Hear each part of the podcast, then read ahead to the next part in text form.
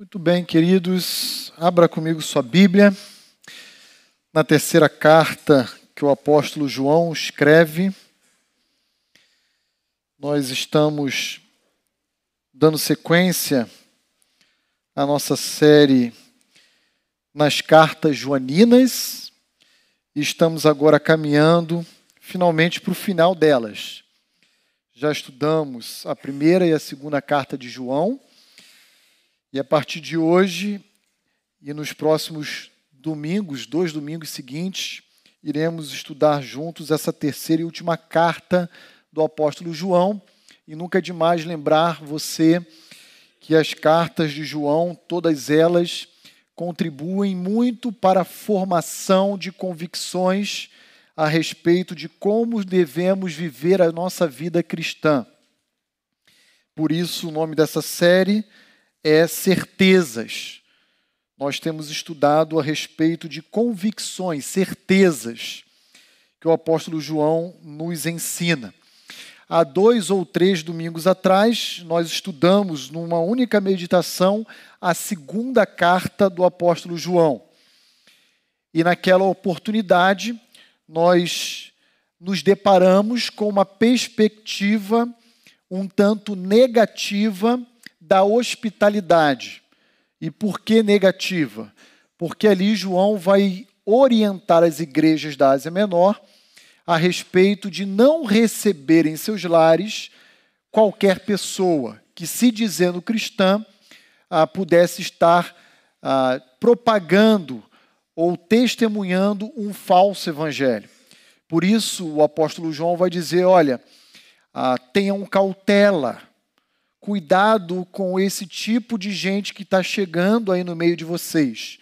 Não receba essa turma com um sorriso no rosto e com um braço aberto, porque na verdade eles são enganadores, eles são anticristos, são pessoas que deturpam a natureza do Evangelho.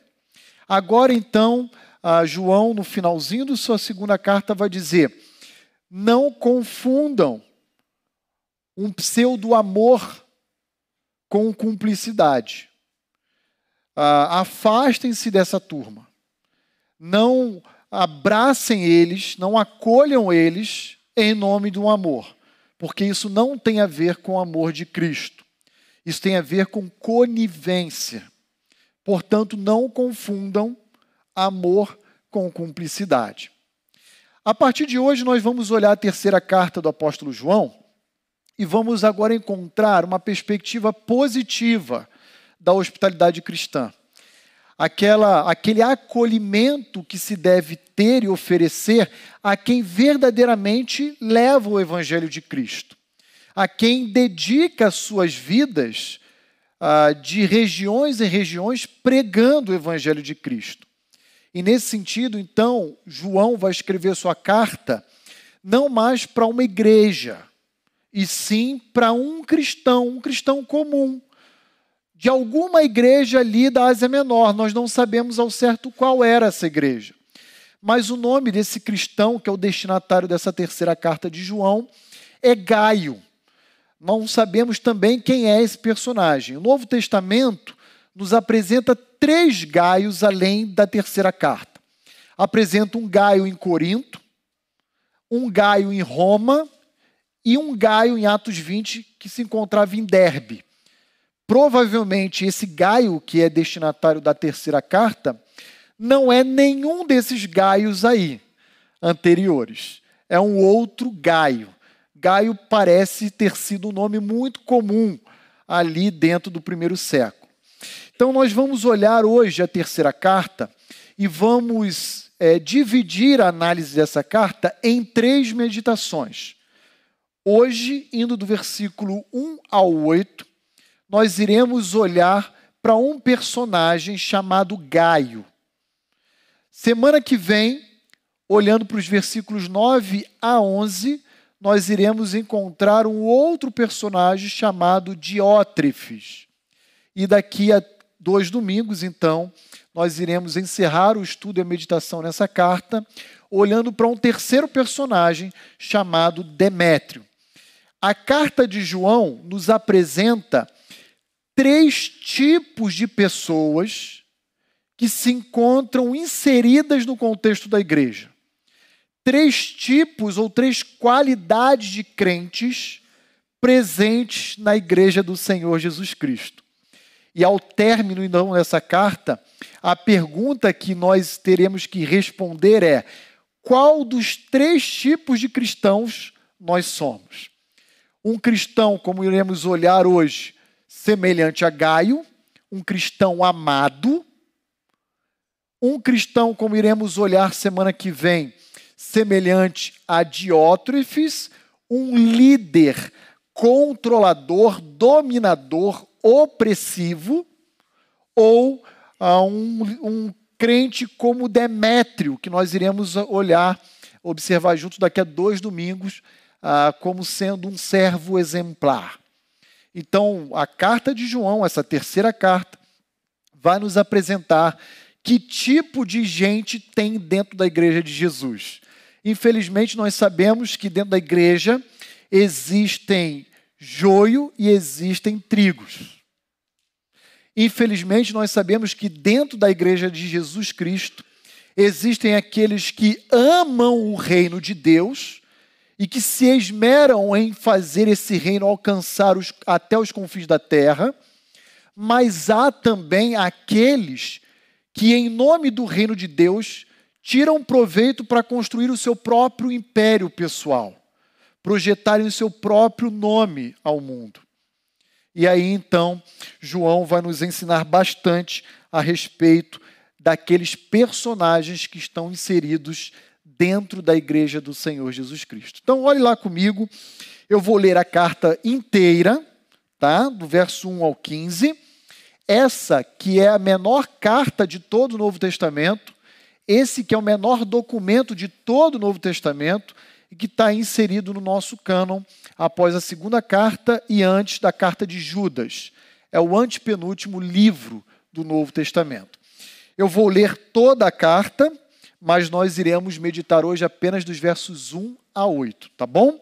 Olhando então hoje para esses três tipos de crentes presentes na igreja e destacando como parte primeira Gaio, um cristão amado.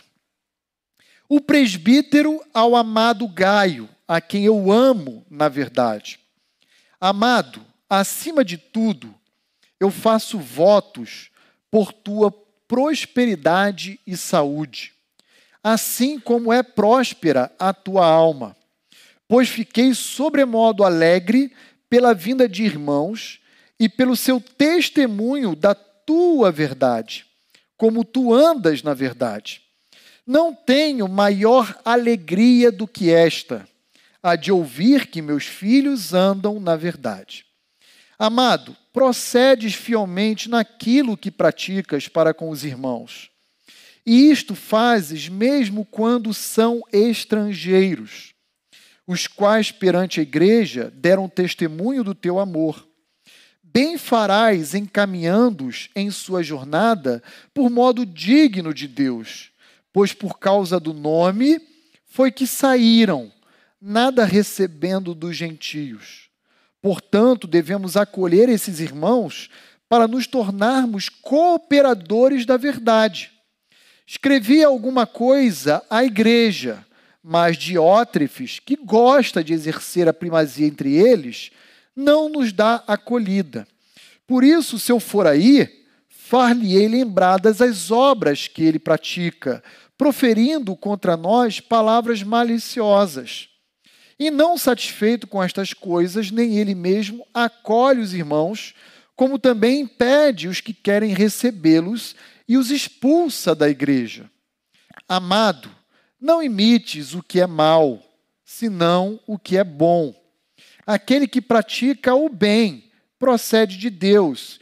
Aquele que pratica o mal jamais viu a Deus. Quanto a Demétrio, todos lhe dão testemunho, até a própria verdade. E nós também damos testemunho, e sabes que o nosso testemunho é verdadeiro. Muitas coisas tinha que te escrever, todavia não quis fazê-lo com tinta e pena, pois em breve espero ir ver-te. Então conversaremos de viva voz. A paz seja contigo. Os amigos te saúdam. Saúda os amigos, nome por nome. Esse é o famoso apóstolo João, o discípulo amado. Filho de Zebedeu, irmão de Tiago, o último dos apóstolos. Nunca houve ah, muita discussão em relação à autoria dessa terceira carta, por causa das particularidades que ela possui e também de semelhanças, como a sua segunda carta, por exemplo.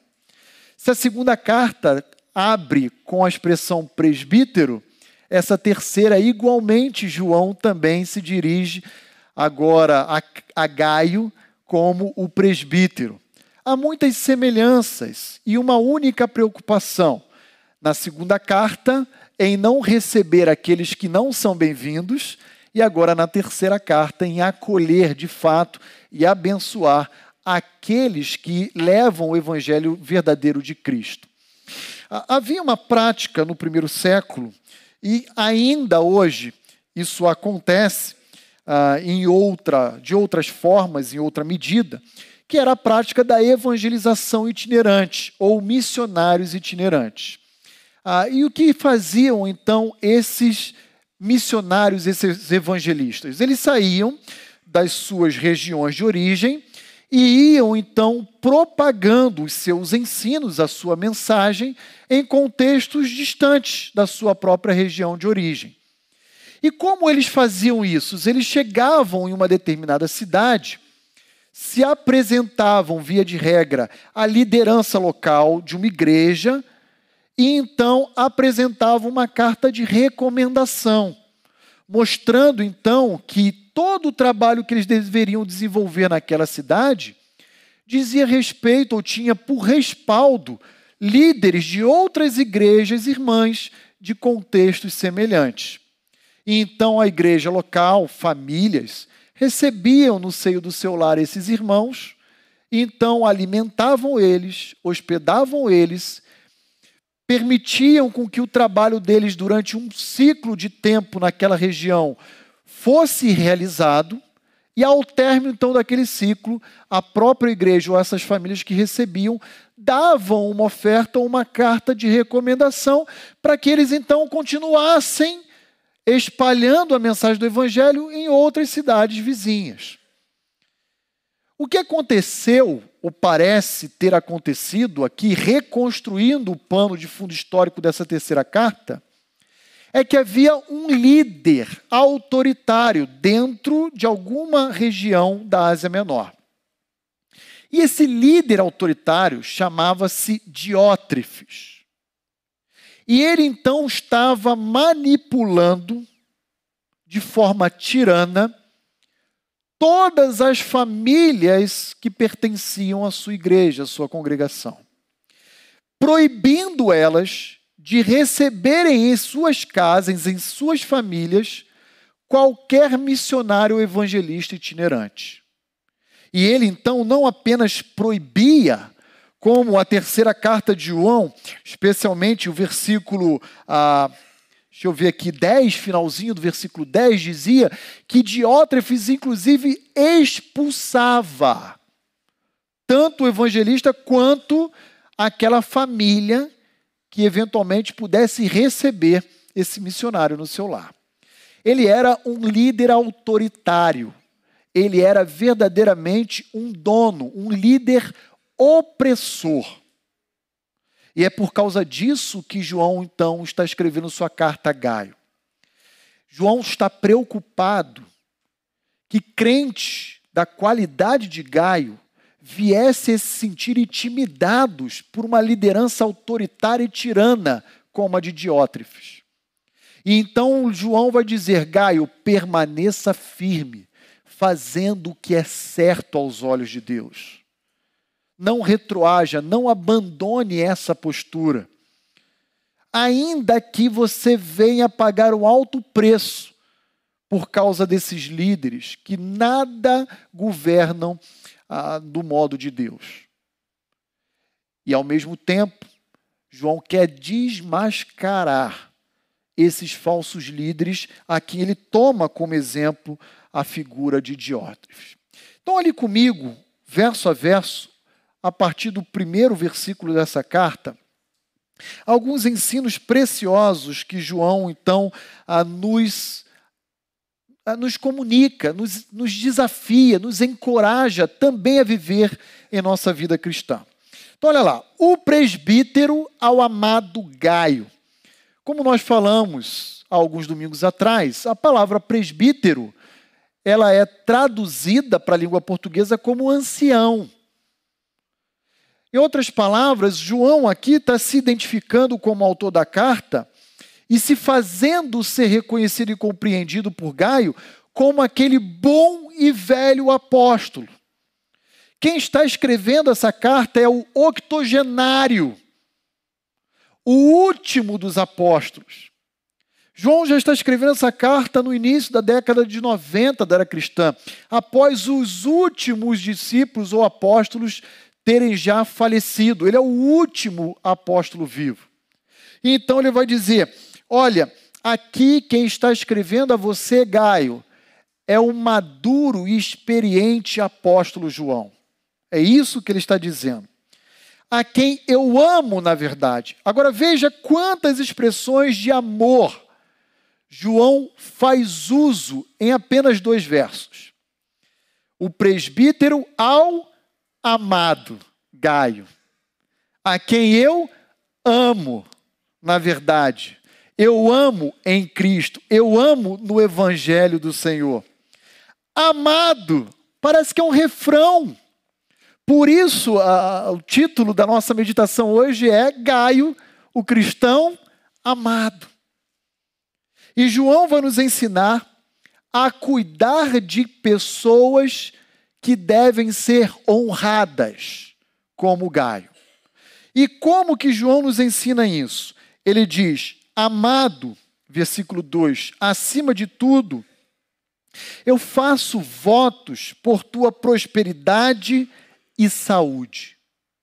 Em outras palavras, João está desejando a Gaio duas coisas.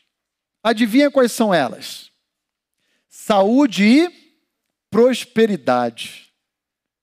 Saúde e prosperidade. Sabe o que a gente costuma desejar? Saúde e prosperidade em dois momentos do ano. No aniversário, o que a gente fala? Puxa, parabéns muito sucesso, que Deus te abençoe e te dê muita saúde. E um outro momento do ano a gente também costuma fazer os votos joanino. É no Réveillon. E aí tem crente que canta até uma musiquinha. Muito dinheiro no bolso, saúde para dar. É saúde e prosperidade. Tá vendo? É bíblico. Mas por que, que João está rogando a Deus numa expressão de voto em favor de Gaio? Por prosperidade e saúde. A carta não nos revela. Mas é óbvio e natural que a gente só peça a Deus algo para alguém daquilo que ele não possui. É muito possível, eu diria provável, que Gaio fosse um cristão simples, e por simples eu estou me, me referindo a pobre, uma pessoa com limitações de recurso, e alguém que provavelmente lidava ao longo da sua vida com enfermidade. Enfermidades constantes, regulares. Porque se o cara tem condições financeiras boas, e é alguém super saudável, faria sentido João pedir a Deus, numa expressão de voto por prosperidade e saúde? Absolutamente nenhuma. João pediria provavelmente aquilo que Gaio não teria. E por que, que isso é importante? Presta muita atenção. Porque Gaio, que era aquele cristão que estava recebendo em sua família, em sua casa, missionários itinerantes, era uma pessoa extremamente simples, com recursos limitados. era uma pessoa que provavelmente não tinha condições de esbanjar riquezas. Mas isso nunca foi um empecilho para que Gaio fosse um bom anfitrião. Gravem isso. E aí, olha só como então João ah, estabelece essa relação de voto, de desejo em favor de Gaio. Ele fala: Eu faço votos por tua prosperidade e saúde, assim como é próspera a tua alma.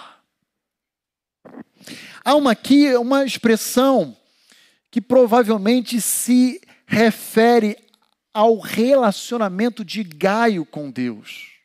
É uma figura de substituição. Ele está usando alma para se referir ao relacionamento que Gaio tinha com Deus. E de uma forma que uh, João escreve admirável, ele está dizendo assim: Gaio, o meu desejo a Deus por você é que você física e materialmente possua aquilo que você tem espiritualmente. Que oração! Será que ah, você e eu poderíamos orar a Deus dizendo: Senhor, dê-nos saúde e prosperidade à mesma medida da qualidade do relacionamento que temos contigo? Ah, que desafio! Que desafio! Eu faço votos por tua prosperidade e saúde, assim como é próspera a tua alma. Parece que Gaio era alguém ah, que amava a Deus. Parece que Gaio era alguém que, sem entrar em detalhes, tinha uma vida santa, irrepreensível a sua bondade, a sua generosidade, o seu acolhimento e o seu amor eram notórios. Não à toa que despertou o interesse de João escrever a carta a esse personagem, não a uma igreja, como nos outros, nas outras cartas anteriores. Irmãos, na, ao longo da história, é muito comum nós percebermos grandes homens de Deus semelhantes a Gaio. Ou pobre, ou doente, mas um gigante na fé. Exemplo. Deixa eu começar pelo meu reformador predileto, João Calvino. Morreu cedo, por volta de 54 anos de idade. E ao longo de toda a sua vida, desde a infância, lutou com enfermidades gravíssimas. E homens simples.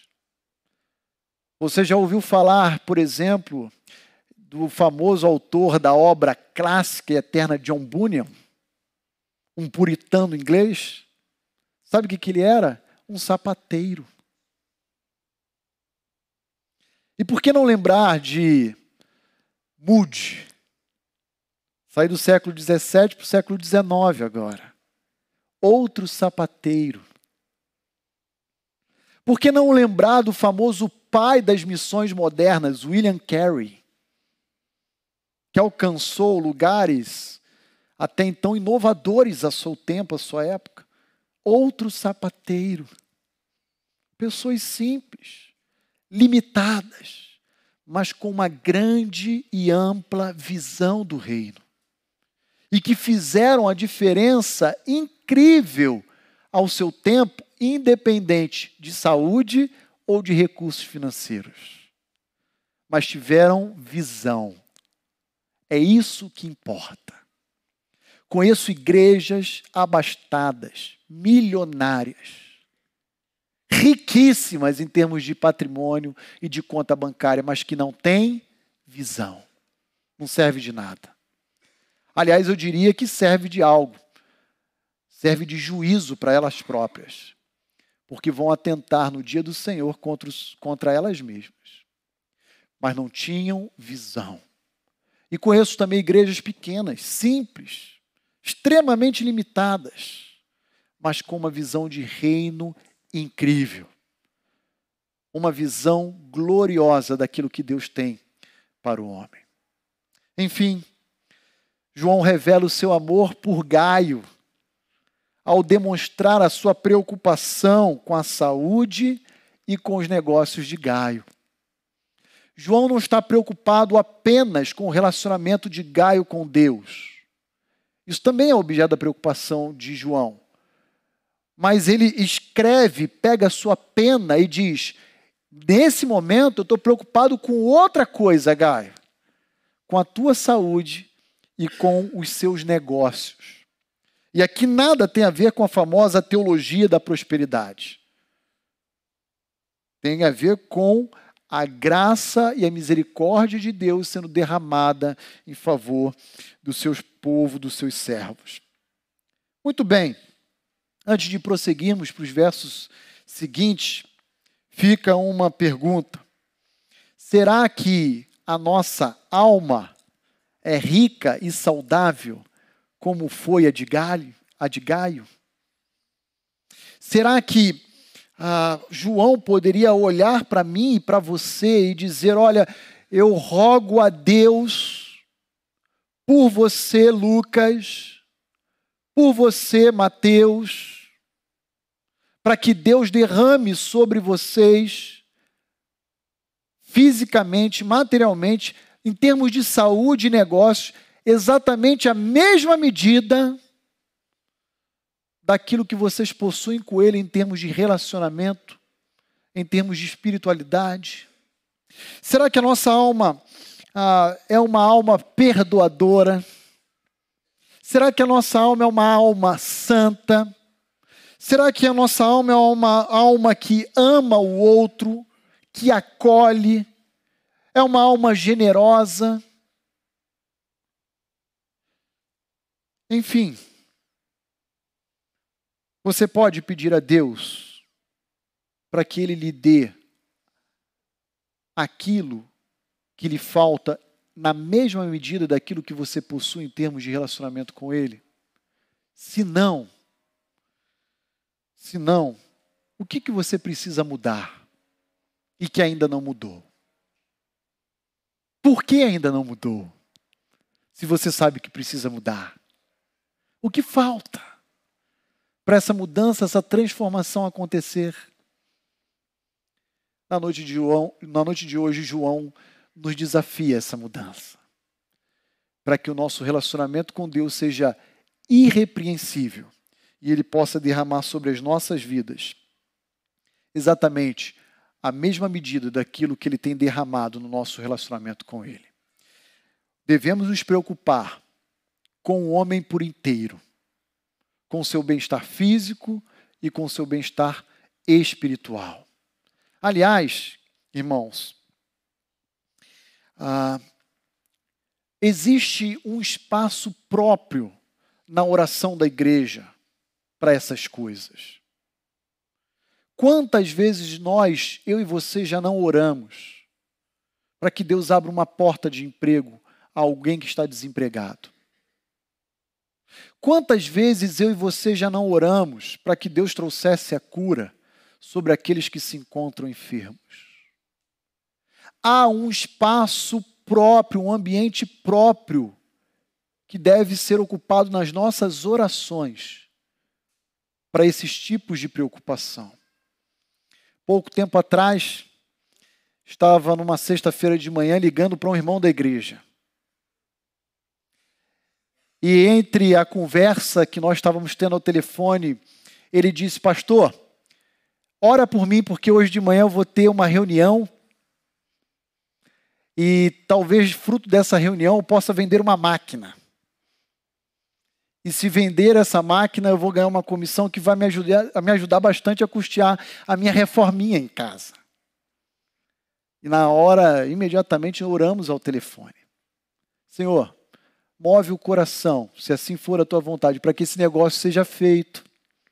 No mesmo dia à tarde eu perguntei a essa pessoa: E aí? Como é que foi a reunião? Pastor, deu tudo certo, vendemos a máquina. Lembra disso, Robson? E glória a Deus. Que isso, Siri? Olá, meu nome é Siri. Deu. Siri, está repreendido. Há um espaço na nossa vida cristã, queridos, para intercedermos uns pelos outros pelo bem-estar completo. Não podemos fechar os olhos para a necessidade dos nossos irmãos, seja ela qual for. Se você e eu soubermos de alguém que se encontra desempregado, temos que orar por essa pessoa. Aliás, tempos atrás, me ocorreu novamente, liguei para outro irmão dessa igreja e disse: se você souber de alguma vaga na sua empresa, eu tenho uma pessoa procurando um emprego. E ele disse: Pastor, pede para ela me enviar o currículo temos que, a semelhança de João, fazer votos para que os nossos irmãos, por inteiro, possam desfrutar de uma paz livre de enfermidades, livres de preocupações financeiras em termos de desemprego ou de sustento. Esse é o voto de João a Gaio. Olhe comigo versículos 3 e 4. E veja como João agora demonstra sua alegria pelo compromisso de Gaio com a verdade. Olha lá, pois eu fiquei, Gaio, sobremodo alegre. Por quê, João? Pela vinda dos irmãos e pelo seu testemunho da tua verdade, como tu andas na verdade. Sabe o que, que João está dizendo aqui? Que lá de Éfeso, onde ele se encontrava, ele recebeu irmãos da igreja de Gaio. E sabe o que esses irmãos da igreja de Gaio fizeram? Fizeram uma baita de uma fofoca santa. Esse é o bom tipo de fofoca. Só falaram coisas boas de Gaio para João. Olha lá, ó. Ah, fiquei sobre modo alegre pela vinda de irmãos e pelo seu testemunho da tua verdade, como tu andas na verdade. Gaio, eu não tenho maior alegria, versículo 4, do que esta, a de ouvir que os meus filhos andam na verdade. Irmãos, a, ao longo da vida, eu e você, todos nós experimentamos diferentes momentos de alegria, sim ou não? Sim. Como é bom viajar, sair de férias, descansar, sair da rotina, ir para um lugar bonito, agradável. Não é, isso não promove em você uma sensação de bem-estar, uma alegria? Como é bom você ser aprovado, aquele jovem no vestibular que ele está dois, três anos labutando no cursinho e ver o seu nome naquela relação como aprovado. Isso traz alegria. Como é bom aquele que estuda para um concurso público ver o seu nome aprovado. Aquele que luta com as suas economias para comprar sua casa própria, para trocar o seu carrinho. Isso tudo traz para nós uma sensação incrível de alegria e bem-estar. Mas veja, João vai dizer no versículo 4: Não tenho maior alegria do que esta. E que alegria é essa? a de saber que os meus filhos estão na verdade, se encontram na verdade. A vida nos promove diferentes oportunidades de alegria. Mas nenhuma alegria deve se sobrepor a de reconhecermos que os nossos irmãos, os nossos filhos na fé, que a igreja de Cristo permanece firme com a verdade. Que ela não é levada por ventos de doutrina. Que ela não cai no conto da sereia e do engano. Irmãos, eu conheço história de igrejas sérias, seríssimas, que com o passar do tempo foram cedendo a doutrinas tortas que foram surgindo. A ponto de hoje, o Ivai andar de quatro ser manifestação do Espírito. E isso não tem nada a ver com o ensino sagrado.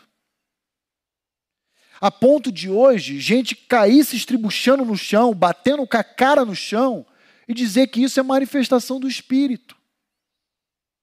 E a igreja inteira, que no momento inicial era firme e fiel, se deixou ser levada por esse tipo de ensino. E ó, conheço várias igrejas assim, não é uma nem duas, são várias.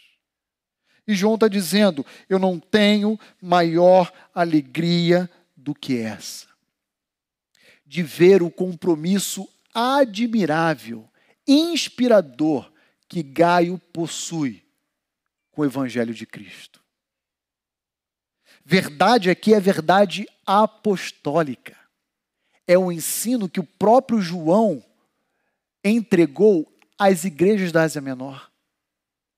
E eu não tenho maior alegria do que ouvir que os meus filhos permanecem andando na verdade. Igreja Batista Vida Nova, presta atenção no que eu vou falar aqui para você. O pastor Roni hoje, ele está pastor dessa igreja. E é possível que um dia Deus me leve. Eu quero morrer aqui, tá bom? Mas pode ser que Deus me leve ou para o céu ou para outro lugar. E se houver um motivo de alegria que eu quero sempre nutrir no meu coração, é a consciência de que essa igreja permanecerá sendo fiel à verdade de Cristo. Nunca se deixem, irmãos, serem levados pelo canto da sereia. Porque esse canto tem derrubado muitos contextos. Antes de prosseguirmos, faço mais uma pergunta a você na noite de hoje. Será que a sua alegria está nesses momentos que nós comentamos de férias, de viagem, ah, de aquisição, de promoção no ambiente de trabalho? Ou será que sua maior alegria é parar e olhar para a sua igreja local e ver o quanto ela tem crescido no conhecimento de Cristo, o quanto ela tem se apegado ao verdadeiro Evangelho. Será que se um irmão nosso se ausentar de forma continuada, você vai perceber a ausência dele? Será que você ah, se preocupa com aquele que está aí do seu lado, ou à frente, ou atrás de você, a ponto de ligar e de compartilhar uma porção bíblica com aqueles que estão enfrentando dificuldades. João demonstra sua alegria com o compromisso firmado de Gaio com a verdade de Deus. Lembre-se que nenhuma alegria dessa vida pode se sobrepor ao compromisso com o Evangelho de Cristo. Esse compromisso deve ser o maior combustível da nossa alegria. Versículos 5 a 8. Amado, procedes fielmente naquilo que praticas para com os irmãos. Veja agora João encorajando a Gaio a permanecer fazendo aquilo que é o correto procedes fielmente naquilo que pratica com os irmãos. E isto tu fazes, Gaio, mesmo quando esses irmãos são estrangeiros, mesmo quando são pessoas desconhecidas por você e que vêm de outros territórios até a sua cidade, os quais perante a igreja deram testemunho do teu amor. Bem farás, Gaio, encaminhando-os em sua jornada por modo digno de Deus pois por causa do nome foi que saíram. Então aqui João está falando, não é do, do missionário fake, ele está falando do evangelista verdadeiro, do missionário que porta o evangelho de Cristo. Eles saíram por causa do nome, nome aqui se referindo a Jesus, nada recebendo dos gentios. Portanto, versículo 8, devemos acolher esses irmãos para nos tornarmos cooperadores da verdade. Normalmente, nós costumamos valorizar e honrar missionários por terem deixado o seu contexto, a sua família e ido para contextos até transculturais. Não é verdade? E, e, essa atitude de honrar, reconhecer e valorizar esses homens e mulheres tem o seu lugar e deve ser mantido. Mas na terceira carta de João, a ênfase não recai sobre os missionários. Pelo menos ainda não. Vai chegar no versículo 12 a Demétrio depois. Mas até o versículo 8, a ênfase de João é dada para reconhecer e valorizar crentes comuns, como Gaio, que se esforçam em valorizar e cooperar com a verdade do Evangelho. Veja, você recebe até estrangeiros, pessoas que você não conhece, e você promove dignidade ao trabalho delas. Você é um colaborador, você viabiliza que esse trabalho continue. E Gaio, permaneça agindo assim.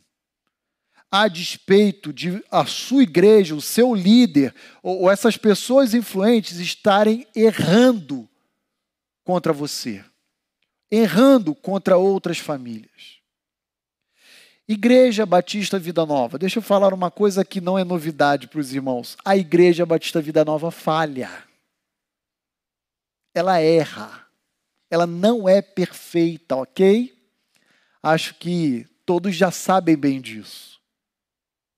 Mas a despeito das falhas, das omissões, dos excessos, dos erros que essa igreja eventualmente cometa, isso não justifica atitudes erradas por parte de nenhum cristão. O que João está dizendo é: permaneça fazendo o que é certo, a despeito de todos estarem fazendo errado. O certo é o certo, mesmo quando todos fazem o que é errado. Em outras palavras, eu vou ilustrar. Se você perceber no seio dessa igreja algum tipo de comentário que se aproxime daquilo que Paulo chama de fofoca em suas cartas, não faça uso dessa oportunidade para reproduzir outros tipos de fofoca. Pelo contrário, faça o que é certo, mesmo se outros estiverem fazendo o que é errado. Se você perceber algum crente que não consegue perdoar, é ressentido, é amargurado, quando você sofrer a ofensa, perdoe. Não haja semelhança daquele que você conhece que age assim, de forma ressentida. Não busque encontrar apoio alguém que se coadune com o seu pecado, para tentar justificar ou fundamentá-lo em cima da sua igreja local. O que João está dizendo é: Gaio, permaneça fazendo o que é correto. Você deve se lembrar da conversão do apóstolo Paulo lá em Atos, capítulo 9, que nós já estudamos aqui na EBD. Você lembra que depois que Paulo se converteu, qual foi a atitude da igreja em relação a, ao recebimento dele no seio daquela comunidade? Paulo foi desprezado. Paulo foi ignorado. Paulo tinha todo tipo de razão para dizer: quer saber de uma coisa? Eu não vou me relacionar com a igreja, com esses crentes. Porque a igreja estava temerosa de que Paulo estava fingindo, estava sendo espião. E por isso não recebia Paulo à vontade.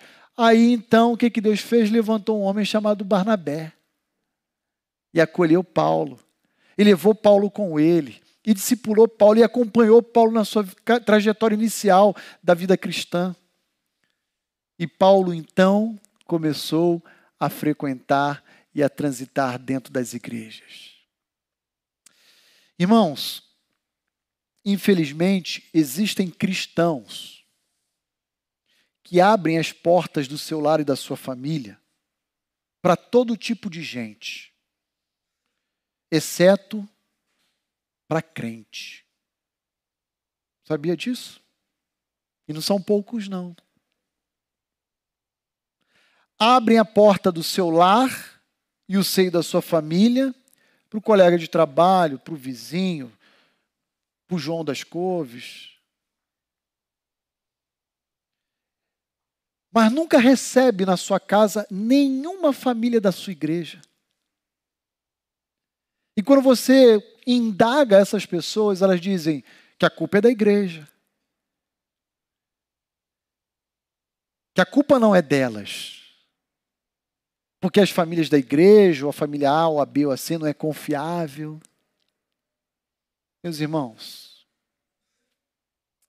que nenhuma das nossas famílias se encontre nessa condição. Que possamos verdadeiramente permanecer fazendo o que é correto.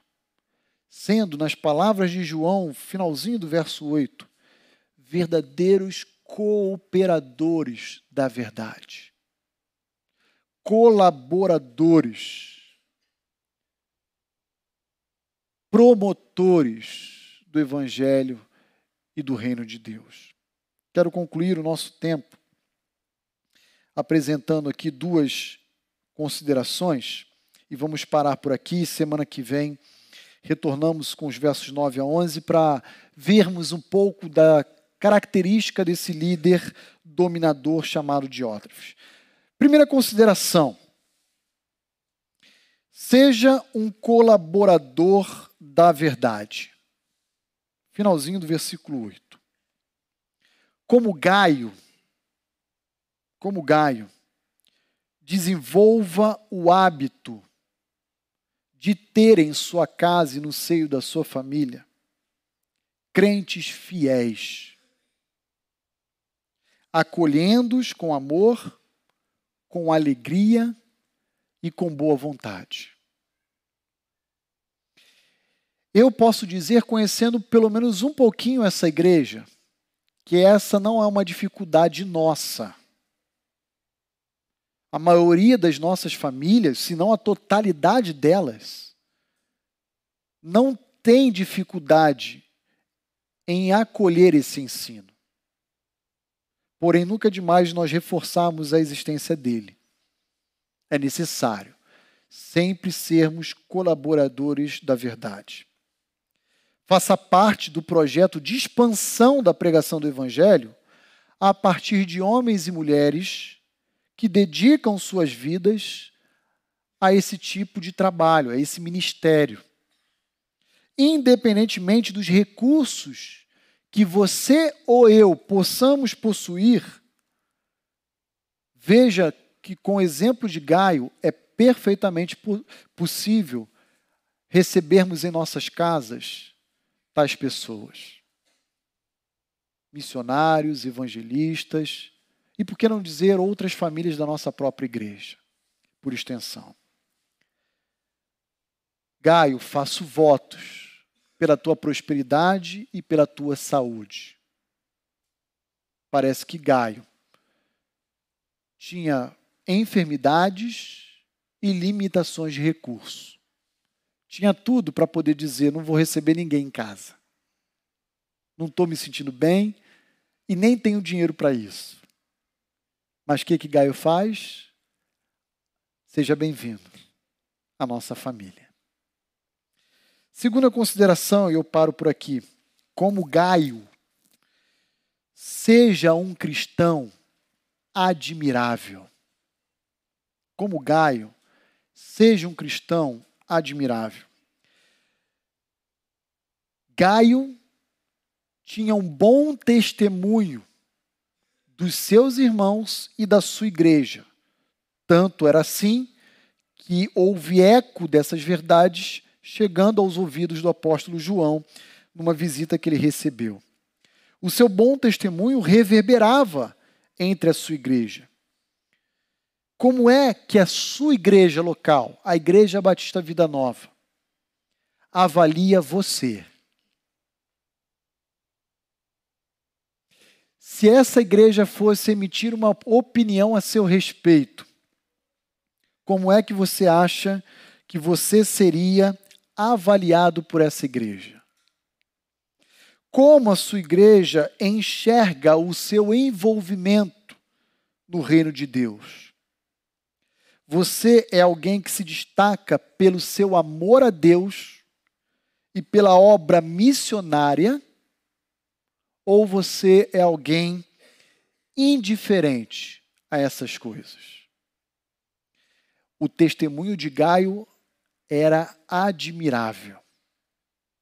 E que o nosso testemunho igualmente o seja para a glória de Deus. Vamos orar? Ó Deus, muito obrigado por verdades tão preciosas que se encontram na tua palavra e que muitas vezes nem recordamos como é o caso dessa terceira carta. Senhor, eu peço a Ti, não apenas por mim, mas pelas famílias dessa igreja, que o Senhor, à semelhança de Gaio, nos dê um coração generoso, um coração hospitaleiro, um coração acolhedor, e que esses atributos, tanto quanto muitos outros, possa ecoar, refletir, reverberar como um bom testemunho que cabe a cada discípulo de Jesus. Senhor, por favor, nos ajude, ó Deus, a despeito das falhas, dos defeitos e dos erros que podem nos alcançar um dia a permanecermos fiel naquilo que a tua palavra nos ensina. Permito a Deus com que esse compromisso de Gaio seja um compromisso com a verdade que todos nós da Igreja Batista Vida Nova hoje também temos contigo. Senhor, que o amor que João demonstra por Gaio seja um amor também revelado por meio da preocupação que cada um de nós temos uns com os outros. Senhor, que essas verdades que acabamos de ser lembrados estejam escritas em nossas mentes e em nossos corações. Eu te peço isso em nome de Cristo Jesus. Amém.